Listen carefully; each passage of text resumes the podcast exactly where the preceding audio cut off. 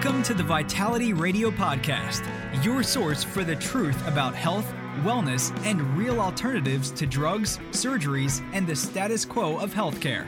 Here, you'll find information that empowers you to take control of your health. But it's not just about health and wellness, it's about the politics of healthcare and protecting your health freedom.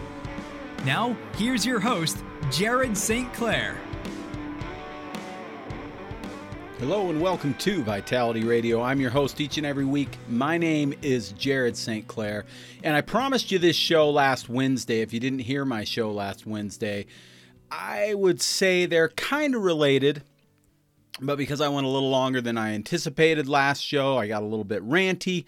Uh, I decided to hold this show for this week partly because I wanted to do just a little more research on the numbers as well, and I wanted to really lay this out for you. This is basically, uh, what is this? A public service announcement that you'll never get from media or the government, even though everything that I have documented for this episode uh, originates from actual studies that have been done and published in major medical journals, such as the Journal of American Medicine and the uh, New England Journal of Medicine, and so on, Lancet, and a few others. So the information is valid. The government knows about it. The pharmaceutical companies know about it. I don't know if doctors know about it because they'd have to go and look for it, and maybe they're not doing that. But you, as a patient, or at least potential patient of a doctor, need to know about this. So, we're going to talk about something called direct to consumer advertising today on Vitality Radio. I'm going to go through the specifics of what it is, although I think you kind of know what it is, and why it's there, how it works, and why it is banned in all but two countries in this entire world of ours. So that's what we're going to talk about. Uh, before we do, I'll remind you that if you have questions about anything you hear on this show or any other episode of Vitality Radio, call us 801 292 6662. That's 801 292 6662. You can also check us out online at vitalitynutrition.com. Okay, so direct to consumer advertising and how pharma, to a large degree, gets to control the narrative because of it. So we saw this during COVID a lot. And I hesitate to even say the words C, the word that starts with C and ends with vid, uh, because it, uh, you know, I'll get some stupid little uh, blue thing up on warning thing on Spotify saying, you know, that this has if, if you want more information from the real purveyors of non misinformation, you've got to go to the CDC website. Of course, hopefully, you know by now that they are the ultimate purveyors of misinformation, but at least that's just my opinion.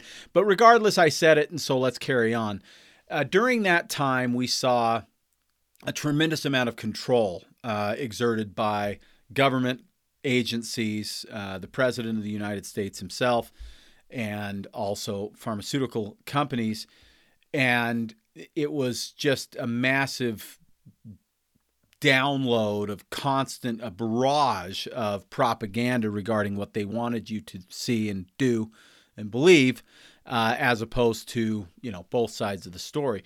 Well, why is it that uh, news organizations like Fox News, like MSNBC, CNN, KSL here locally in Utah was incredible uh, during this time, both online as well as on TV and radio.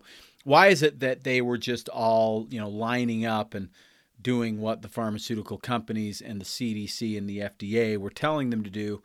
Well, there's some interesting stuff that we have to recognize. And the first thing would be that the FDA gets 61 to 70% of its funding from pharma almost all of its money comes from pharma companies that it is supposed to be regulating. Now, if that's not a conflict of interest, I don't know what is. One of the things I always try and tell people, especially if you're new to the show and you haven't heard Vitality Radio before, is that I have a conflict of interest, a very powerful one, frankly.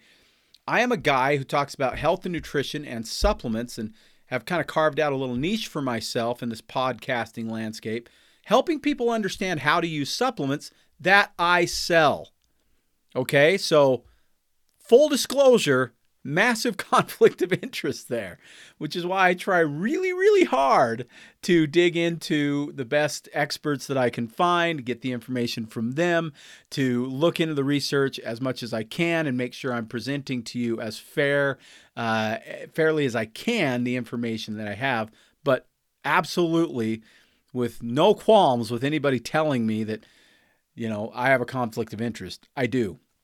Well, what about a conflict of interest between government agencies and pharmaceutical companies, which they, I mean, am I wrong in thinking that it looked during the pandemic like CDC was and FDA were holding hands with Pfizer and AstraZeneca at first until that didn't get approved here, but got approved all over the world, and Moderna and J and J as they were manufacturing this rush job for these uh, jabs that they were wanting to give people. Weren't they just like hand in hand running through the flowers with big smiles on their faces? Well, it it is that type of a scenario. We know that many executives, a high percentage of executives at pharma companies, once worked in government health agencies, and vice versa. That's been clear for years, and we know that.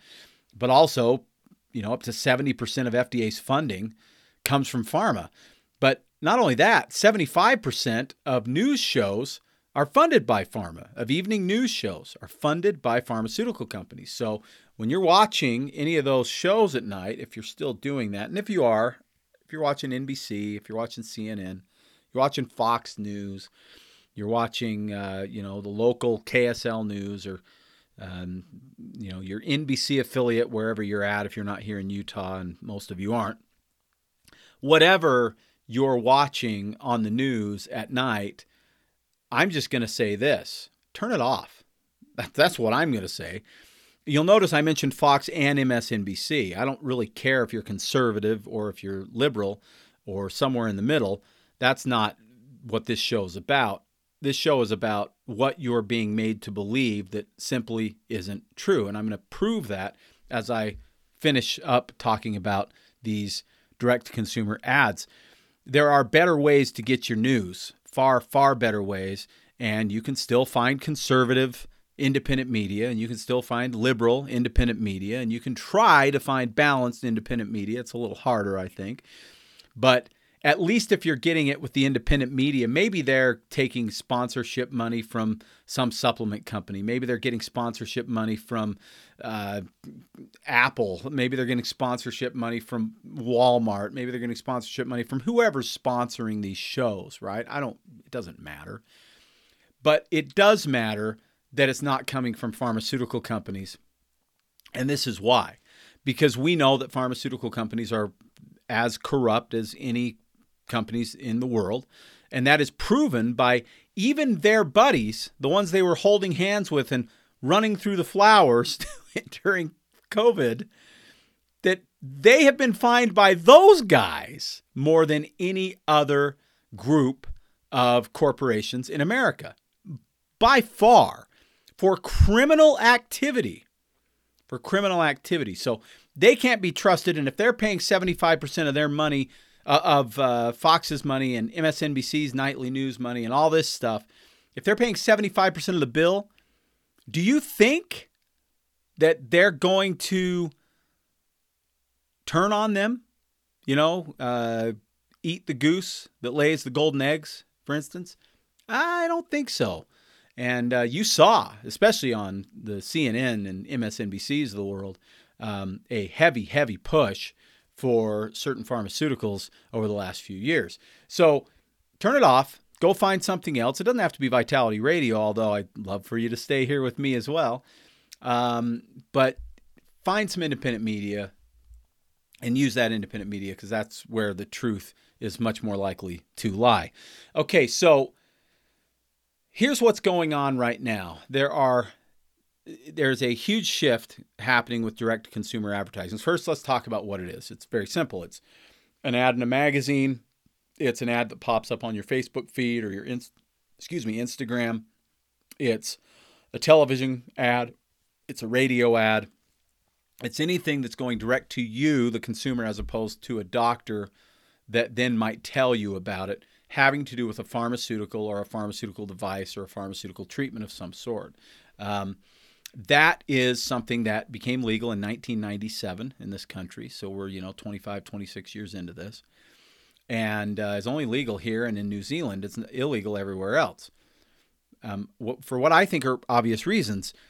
The reason, oh, oh, and this is important to understand. I'm not talking about ads for Tylenol or ibuprofen or Aleve.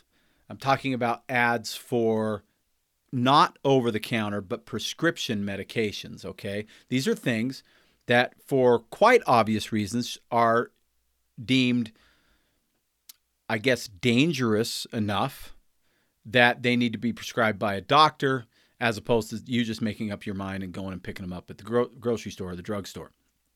Not to say that over-the-counter drugs aren't also dangerous; they are, but uh, these ones are, you know, even have a higher level of risk and maybe a higher level of precision with which they must be prescribed, or whatever you want to, however you want to look at it. The point is, if you, the consumer, says, "Oh, here's this new amazing drug uh, with all these happy people on this bright, beautiful day, feeling amazing because they're taking this drug," um, and I have some symptoms that are reminiscent of what they're talking about in this ad, then I'm going to go to my doctor and say, hey, tell me about this drug.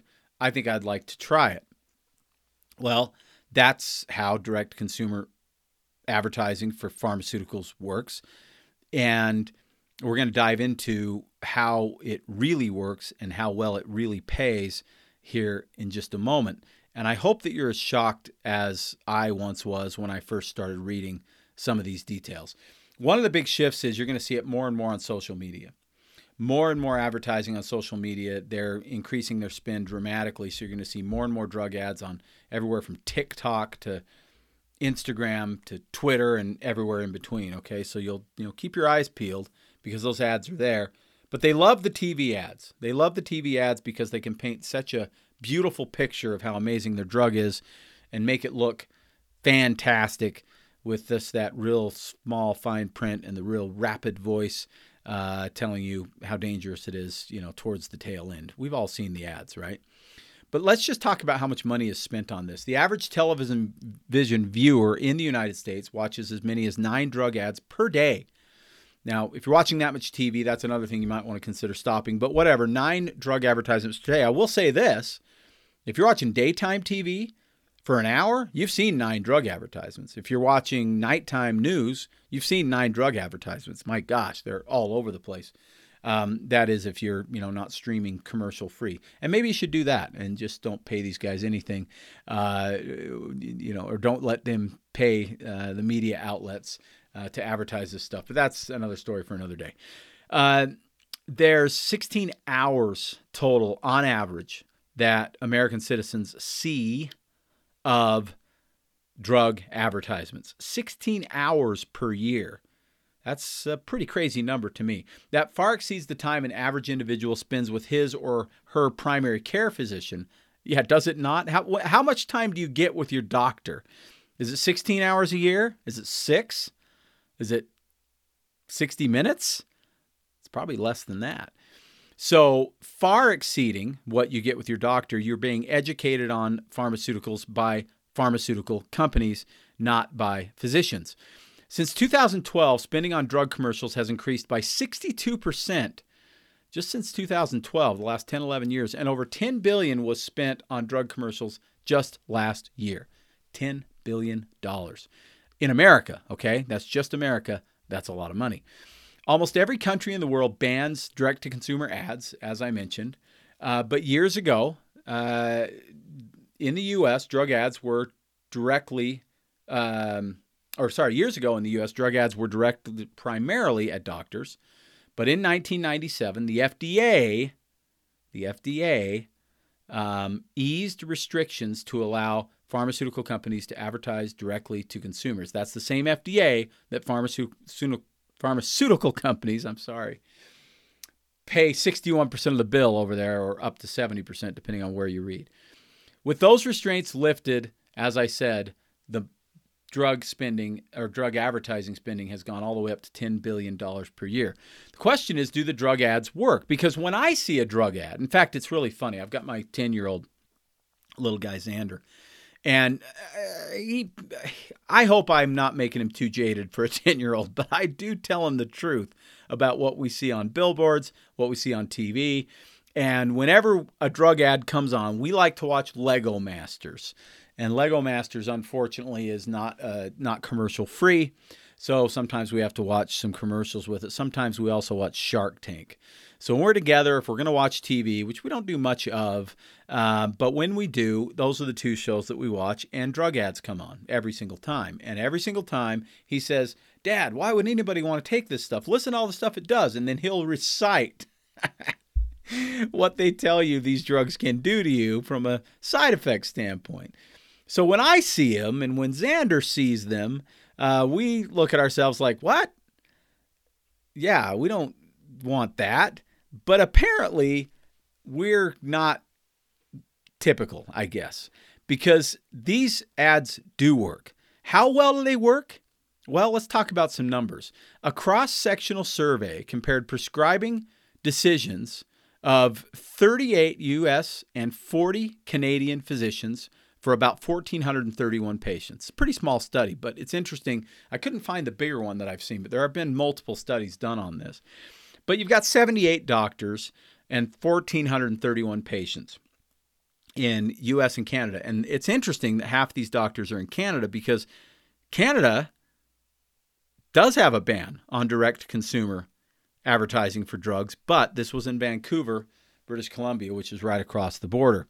So our ads in America are influencing Canadian doctors as well. How much are they influencing? Well, most physicians fulfilled requests for direct to consumer advertised medications. In the United States, that was 78% of requests. So if you are watching the TV and an ad for Cymbalta comes on, and you go to your doctor in America, according to this study, and say, I want Cymbalta, 78% of the time he'll give it to you. 78% of the time. That means that he is putting the prescription pad in your hand and saying, write your own prescription almost eight out of 10 times. Does that sound like the way that prescription drugs are meant to be prescribed? In Canada, it was a little better 72%. So, seven out of 10 wrote their own prescription, went to their doctor. Doctors have said that they feel pressured and I say, so what? That's what I say. Because if I take my Ram truck into the garage and I say, hey, and, and okay, keep in mind, I know nothing about vehicles, okay, I know how to drive them, but fixing them, that's way above my pay grade. So I go to a, a mechanic and I love my mechanic. He's absolutely fantastic. They are I love these guys. Super trustworthy. I've stuck with them for years and I'll always stick with them as long as they're in business and close enough to me to do this. So I go up there to Paul's Auto in Syracuse, Utah, and I talk to Travis and I say, Travis, I've got my Ram truck and it needs brakes. And he says, okay, we're going to put these brakes on them. This is the brand. This is the price. And I say, no, I want these brakes. And, and he says, well, those brakes are the wrong size for your truck. And I say, well, I want these brakes. I saw an ad for these brakes. It says that they're great. It says they're the best brakes on the market and that they'll work really, really well. Yeah, well, but they're not the right brakes for your truck, Jared. And he said, okay, I get it, Travis, but I'm convinced based on this ad that these are the best brakes and I want to try them. Well, what's he going to say? Is he going to feel pressured and put the wrong brakes on my truck? I don't think so. He's probably going to say, Jared, if that's what you want to do, you got to go to a different mechanic to do it. I can't do that. It's not safe. Yeah, it's not safe, Jared. Well, shouldn't a doctor be doing that? Shouldn't a doctor be saying, "Well, I don't think that's the right drug for you." Well, yeah, doc, but I really I want that drug because in the commercial the people looked really really happy when they were using this drug, and I'm feeling not so great. So, hook me up, doc. And 78% of the time the doctor said, "Well, I felt pressured, so I did it." I mean, what are these people? Uh, how do you get through medical school if you can't deal with a little bit of pressure? How do you get through residency? Give me a break. Give me an absolute massive break because that's disgusting, in my opinion. And I don't think I'm alone on that. How do you feel about it? Let me know. Jump in on uh, Facebook or Instagram and let me know, or give us a call at 801 292 6662 and let me know how you feel about that because I think it's disgusting. So here's the thing though what if, what if you don't even need a prescription for anything, let alone that prescription? What if the doctor looks at all the things, you know, your test results and listens to your symptoms or whatever, and in his medical opinion, he doesn't think you need a drug. Well, if you go in there asking for one, you are two times more likely to get a drug because you asked for a direct to consumer marketed drug. Even if it's not the drug that you asked for, you're two times more likely to get one than not to get one because you asked. So you don't ask, you go in, you get all the same information from your doctor, you're half as likely to get a drug. So these ads not only do 78% of the time they sell the product, not only that, but twice as often you're going to walk out with a prescription for something when you went asking for that drug. So, yeah, it's great for business. Really, really great. So, the second question, now that we know how good for business it is, is do they actually improve your health? Because if they improve your health, then direct to consumer ads are great, right? Fantastic. I, I have no problem with advertising. A chunk of what I do on this show is advertising for things that I sell. Advertising's great, it's what gets the message out there. But we're not advertising t shirts. We're advertising pharmaceutical medicines that we know have a fairly high rate of side effects based on their prescription status. So the question again do they actually improve patient health? Well, that's far less clear. Researchers from Johns Hopkins University recently published an article in JAMA, the Journal of American Medicine. It's kind of the biggest dog of the big dogs. They studied drug characteristics and total advertising expenditures for the 150 top selling branded prescription drugs in the United States. So they studied the characteristics of the drug and the total amount spent for the top 150 prescription drugs, finding that total promotional spending by the manufacturer was associated with a significantly lower added clinical benefit for the drug. In fact, companies spent nearly 15% more on direct to consumer advertised drugs that had demonstrated lower added benefit than they did on drugs that demonstrated higher benefit. Even more troubling, each 1.5% increase in spending was associated with a 10% increase in sales. Listen to that number, because that is music to an advertiser's ear.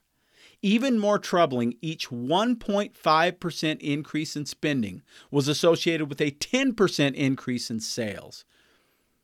That's money in the bank, man.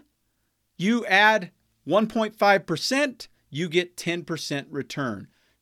That's as good as you can do. That's amazing. Simply put, pharmaceutical companies spent more money on direct to consumer advertising when medical research found that the drug was less effective, and this spending directly led to more sales for those inferior drugs. In fact, what they found was the most effective drugs in the specific categories got the least amount of advertising. Why? because those are the drugs doctors are actually having success with with their patients. They prescribe them anyway. They don't need to be influenced. Are you picking up what I'm putting down here? It's incredible. It's incredibly scary. Time magazine ran an article just a few months ago. This brings us to the key question. They said, How should prescribing decisions be made? We argue that this important decision should be based on shared decision making, considering goals that are agreed upon between the provider and the patient. The provider should use their medical knowledge and training to recommend an option that aligns with the patient's values. Direct consumer advertising only seems to bias these important conversations, erode the patient provider relationship, and ultimately harm patient outcomes. And I could not agree more. And I will say this there are very, very, very, very, very few times that I could say that about anything written in Time Magazine. So even Time Magazine speaking out. And of course, the FDA doesn't care. They're getting all their money from pharma. They're the ones that loosened up the regulations to allow direct consumer advertising in the first place. And every once in a while, they look around at it and say, well, you know, maybe we should make some changes. And they may even tweak a few things, but they don't do anything. And they, and they won't unless there's massive um, complaining from you, uh, the patient. So FDA doesn't care, but guess who does care? Because I just told you Time Magazine cares. That's kind of interesting. I'm sure they take drug money, so I don't know how they got away with writing that article. Maybe the editors missed one. I don't know. But the American Medical Association, the AMA, they've got issues with it. They say the routine use of direct consumer advertising and its adverse effects resulted in the AM or, or sorry, this is the article resulted in the AMA taking a stand against this type of advertising. The AMA was concerned that a growing proliferation of ads is driving demand for expensive treatments despite the clinical effectiveness of less costly alternatives. That's another layer to this story because what they're finding is that people are spending more money on these types of drugs, getting less results because of the money that is being spent to market these drugs. The AMA's stance is representative of the growing skepticism surrounding DTCA, direct to consumer advertising, in the medical community. If the largest association of physicians in the country is voicing its concerns about this practice, why do pharmaceutical companies continue to use direct consumer advertising? Well, your guess is as good as mine. Why would they continue to do it, even though the American Medical Association says you should stop? Well, they continue to do it because it makes them a boatload of money. So much money. The return on investment is fantastic. Every 1.5% increase yields a 10% increase in sales on a drug that probably doesn't work as well as another option would have worked. These companies use direct consumer advertising to promote prescription drugs because it increases the volume of drugs sold. Simple as that. A 2008 House Commerce Committee found that for every $1,000 spent on prescription drug ads, 24 new patients were added to the pharma industry. For every $1,000, they get 24 new customers. That's incredible. I would spend $1,000 every single day at Vitality Nutrition if I could get 24 new customers with it. Every single day. It would pay for itself. It would be amazing. I would be so, so, so rich. So, of course, they're not going to stop. But not only that, additionally, a, a 2003 research report found that rates for prescription drugs with ads were almost seven times greater than for those without ads. The ads simply work. Are pharma companies telling patients about new and better drugs or just new and more expensive drugs? That's the next question. A study assessed 73 of the most heavily advertised drugs in the U.S. between 2015 and 2021, and each drug had been rated by at least one independent health agency. Researchers tallied how many of these drugs received a high therapeutic value rating indicating that a drug had at least a moderate advantage compared with pre- previously available treatments. The result? Only about one in four of these heavily advertised drugs had high therapeutic value. One in four.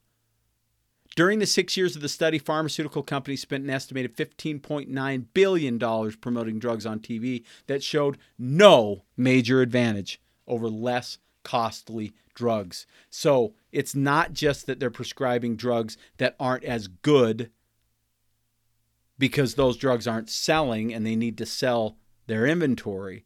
It is that they're also prescribing or selling drugs to you, direct to you as a consumer, that aren't as effective but also cost more money. Because why? It's called capitalism. And I love capitalism. I'm a big fan of the free market. But we're talking about prescription drugs and we're talking about one of the leading causes of death in America. But I'm not done. as the guy on TV late night on that little infomercial says, but wait, there's more. Pharma companies don't even have to approve their ads with FDA before publishing them. Yeah, they just put the ad out. And then the FDA, they have to send it to the FDA when they start running it, not in advance, not for approval.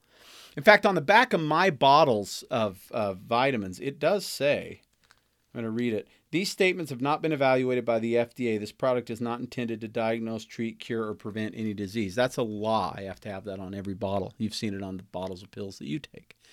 You don't see that on drugs because they are evaluated by the FDA in a different way than supplements are. In fact, they have to be approved by the FDA in a different way than supplements do. But this is interesting. A pharmaceutical company can advertise the product before they approve the ad by the FDA. So they can be telling you whatever they want, you know, within reason, depending on whose reason you're looking at here. They can tell you kind of what they want. If FDA says they don't like it, then how long do you think it takes for that ad to be revoked and them to tweak it and put it back out, out on the air? I couldn't find that data, but I'm guessing it's weeks or months. FDA is not fast at all. So by the time they fix the ad, a lot of the damage is already done. So we have a real problem here. But I don't just want to talk about direct consumer advertising. I also want to talk about this thing called a double standard. You've heard of it. The Double Standard, it's a classic, and it is so, so apparent in FDA and its dealings with supplement companies and FDA and its dealings with pharma companies who are, of course, fully in the pocket of FDA. Because if a drug is approved, there has to be research on that drug then they can make what are called drug claims, right? And they can basically tell you exactly what's in the research. But did you know that if there's similar research done on a natural product, double blind, placebo controlled, you know, good research, like the research that's been done on a certain type of ashwagandha that says that it can decrease your blood cortisol levels by 25%. Well, the herb company can't tell you that at all under any circumstance. They just can't say that because it's not a drug, even though they have evidence. It's not a drug, so they can't make a drug claim, even though it works and they can prove it. Did you know that tart cherry juice, a food with, as far as I can tell, no side effects unless you drink a quart of it and might get a little diarrhea, that has clinical evidence that it relieves gout pain and excellent evidence that it can help with sleep and also as an anti inflammatory. But tart cherry companies can't say that. They can't call it an anti inflammatory. They have clinical proof, they can show it. They can prove that it has melatonin in it naturally occurring and that that can help you to sleep. And they can prove that it helps to relieve gout by clearing out uric acid. They can prove all of that stuff and they can't tell you that at all because it's not a drug. In fact, they can go direct to consumer. They can say, hey, buy our tart cherry juice. It's like really good for you. But they can't tell you why it's good for you, not in so many words. About the strongest claim they can make on tart cherry juice is that it helps to promote normal sleep, maybe. That's iffy, even. They can say that it helps um, to maintain healthy joints. So, if you've got gout, would you consider it a healthy joint at that point? Or would you consider it a joint with a problem? So, if you're a consumer and you're uneducated on this stuff and you're reading about tart cherry or you're seeing an ad on TV and it helps helps helps to maintain healthy joints, are you thinking, "Oh, that'll help my gout"? Well, probably not, right? unless you heard about it on a podcast or read about it somewhere. Colloidal silver has dozens of studies proving it can cure malaria, of all things. And a whole bunch of other infections. But companies can't tell you that. They can't hardly say anything about colloidal silver. They've clamped down hard on that. Why? Well, I think it's because it's competition for antibiotics, but that's just my opinion. But they can't tell you that. Omega 3 is well researched and has been shown that it is undisputed as a natural anti inflammatory medicine. It's a required element in the human body, but no brand can call omega 3 an anti inflammatory, not legally, unless it's an omega 3 that has been turned into a prescription drug, then they can. Even though it's the same stuff that's sold over the counter, again, a pretty strong double standard. Let's talk about some of the claims that can't be made. These are claims that are illegal claims for supplements. Headache, antibiotic, think colloidal silver, which is a proven antibiotic, but can't be said by the companies that manufacture it. Anti inflammatory. Do you know how much research there is on turmeric and curcumin for inflammation? So much research. It's clinically proven all over the place in multiple different countries, in all kinds of double blind, placebo controlled studies in both animals and humans. They can't call it an anti inflammatory. You also can't uh, say that uh, beta sitosterol or saw palmetto would help with prostate inflammation or enlarged prostate, even though there are studies that show that it does help with that. There are three amino acids that have shown to help with that as well. They can't say that, even though that study is in the Journal of American Medicine. Uh, you can't say that something promotes low blood pressure. In other words, reduces high blood pressure, even though we have evidence, clinical evidence, that garlic can and cayenne can and uh, nitric oxide from arginine and citrulline can, and berberine. Berberine has been proven clinically to be as effective as lisinopril, the number one selling high blood pressure medicine. But you can't say that it lo- reduces blood pressure. You can't say that it treats hypertension. You can't say that it promotes low blood pressure. You can't say any of that because it's not a drug. And so on and so on and so on and so on, even though there's evidence aplenty among many of those things. And then you think, well, as a consumer, well, why don't herb companies and vitamin companies spend a bunch of money proving that their stuff works? They'd sell more of it if they had evidence. Well, no, because they can't share the evidence. So when it's all said and done, pharma has every motivation in the world to get a product approved even if it doesn't work very well. Because even if it doesn't work very well they get it approved they do direct to consumer advertising 78% of doctors then prescribe it and for every 1.5% more they spend they get 10% more sales. Okay? So pharma has all the motivation that they could possibly need and they can share all of the data, or at least the data they choose not to share, stays behind the curtain, you know, like when they, what they did with Vioxx when they neglected for 10 years to tell anybody that it caused heart disease. Oh, whoops. Yeah, whoops. Oh, well. It's only hundreds of thousands, perhaps millions of people that died from that. The point is, all of the motivation is on the drug companies to get as many new drugs out as possible. They can patent them they can sell them for massive amounts of money and they can market them direct to your consumer and your wussy doctor who feels super pressured. 78% of them, anyway, will hand it over to you.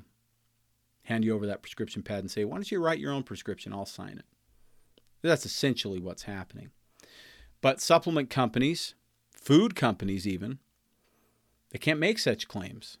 So it thwarts the financial motivation that the free market thrives on to develop better supplements that work better, that have better clinical evidence, because you can't say anything about them once you've developed them. And it puts a massive amount of money in pharmaceutical companies' pockets at the same time as taking money out of the consumer pocket and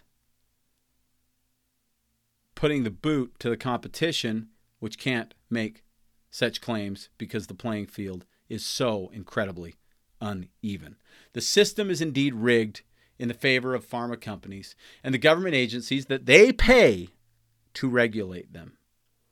When it comes to pharma drugs, it is indeed buyer beware, especially because your physician is 80% more likely to let you prescribe your own drugs once you've seen them advertised on TV.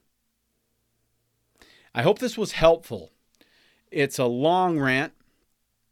I rambled a little bit, I know, but I think that this matters a lot. It matters so much because you, as the consumer, need to be aware that A, the drug companies simply don't give one damn about your health. So don't believe their marketing hype. Let your doctor be a doctor. Don't pressure him or her.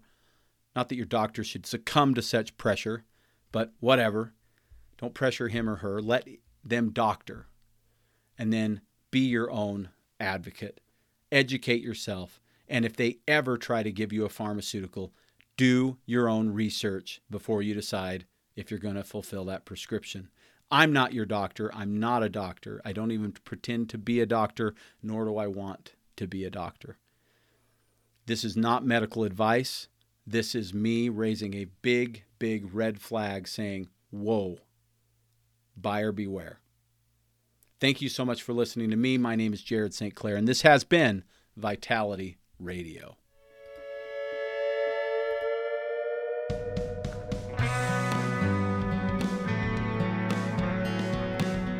You've been listening to the Vitality Radio Podcast. Enjoy your week.